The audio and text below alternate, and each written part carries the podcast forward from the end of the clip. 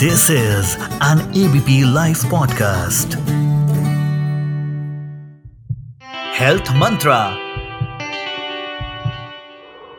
नमस्कार दोस्तों, आज मैं आपसे बात करूँगी अबाउट कोविड 19 वैक्सीनेशन तो क्या ये प्रेग्नेंट महिलाएँ, क्या ये ब्रेस्ट फीडिंग मदर्स और क्या वो महिलाएँ जो प्रेगनेंसी प्लान कर रही हैं, उनके लिए ये सेफ़ है कि नहीं तो मेरा नाम है डॉक्टर नुपुर गुप्ता और मैं वेल वुमेन क्लिनिक की फाउंडर हूँ। हमें दिन भर बहुत से सवाल आते हैं फ्रॉम सच पेशेंट्स कि क्या कोविड वैक्सीन मेरे लिए सेफ़ है? क्या मेरे बच्चे के लिए सेफ़ है?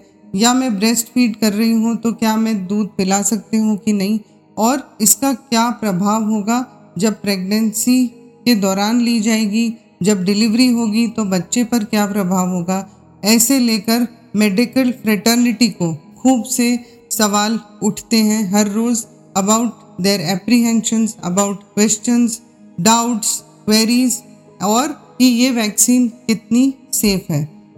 जैसा आप सबको मालूम है कि इंडिया में अभी पैंडमिक अपने पीक पर है। पर हमें इस बात को समझना है कि कोविड वैक्सीन जो विश्व भर में प्रेग्नेंट लेडीज़ में या वो लेडीज़ जो प्लान कर रही हैं या जो ब्रेस्ट फ़ीड कर रही हैं, बहुत सी महिलाएँ इसको ले चुकी हैं और मेजर साइड इफ़ेक्ट नहीं है।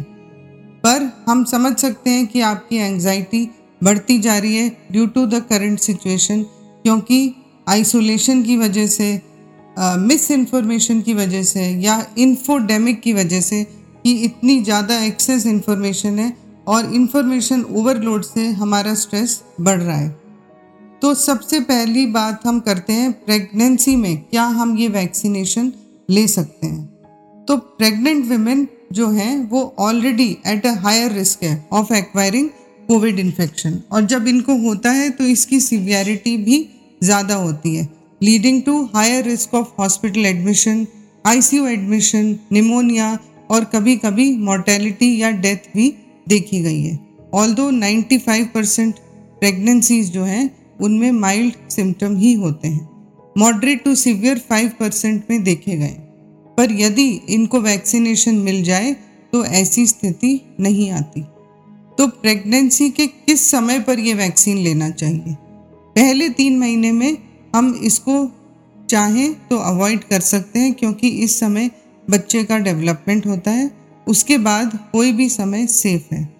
पर इसका मतलब ये नहीं कि हम प्रेगनेंसी की दूसरी वैक्सीनेशन को ना लें या डिले कर दें, पर दोनों के बीच में हमें कुछ समय का गैप छोड़ देना चाहिए।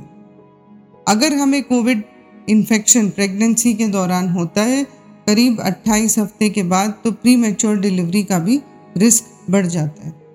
दूसरी बात है, यदि आप लैक्टेटिंग मदर हैं या फिर आप बच्चे को दूध पिलाते हैं तो भी आप फिट है टू टेक द वैक्सीन और इसका कोई साइड इफ़ेक्ट नहीं देखा गया है ऑन द ब्रेस्ट मिल्क तीसरी बात, वो महिलाएँ जो कि प्रेगनेंसी प्लान कर रही हैं, ये आपकी चॉइस है कि आप अभी प्लान करना चाहते हैं या डिले करना चाहते हैं but even if you are planning pregnancy the vaccination is safe for you और वैक्सीनेशन के बाद यदि आपका ट्रीटमेंट या फर्टिलिटी ट्रीटमेंट चल रहा है तो within forty five days के बाद आप वो ट्रीटमेंट अपना रिज्यूम कर सकते हैं। अगर आपने वैक्सीनेशन लिया है तो इसका मतलब ये नहीं कि आप प्रेगनेंसी प्लान नहीं कर सकते या आपकी फर्टिलिटी पे कोई असर होगा।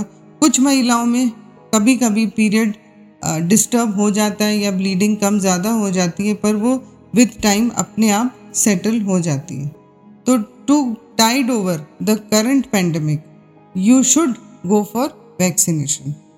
Vaccination के बाद यदि आपको इन्फेक्शन होता भी है तो वो बहुत माइल्ड होगा। हॉस्पिटलाइजेशन के चांसेस कम होंगे। सीरियस डिज़ीज़ का चांस कम होगा। डेथ का चांस कम होगा।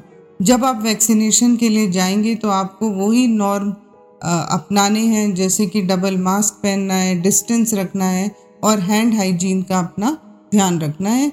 और इस सर्ज से बाहर निकलने के लिए अपना वैक्सीनेशन स्किप ना करें, ये ही हमारी सलाह है। Stay home and stay safe thank you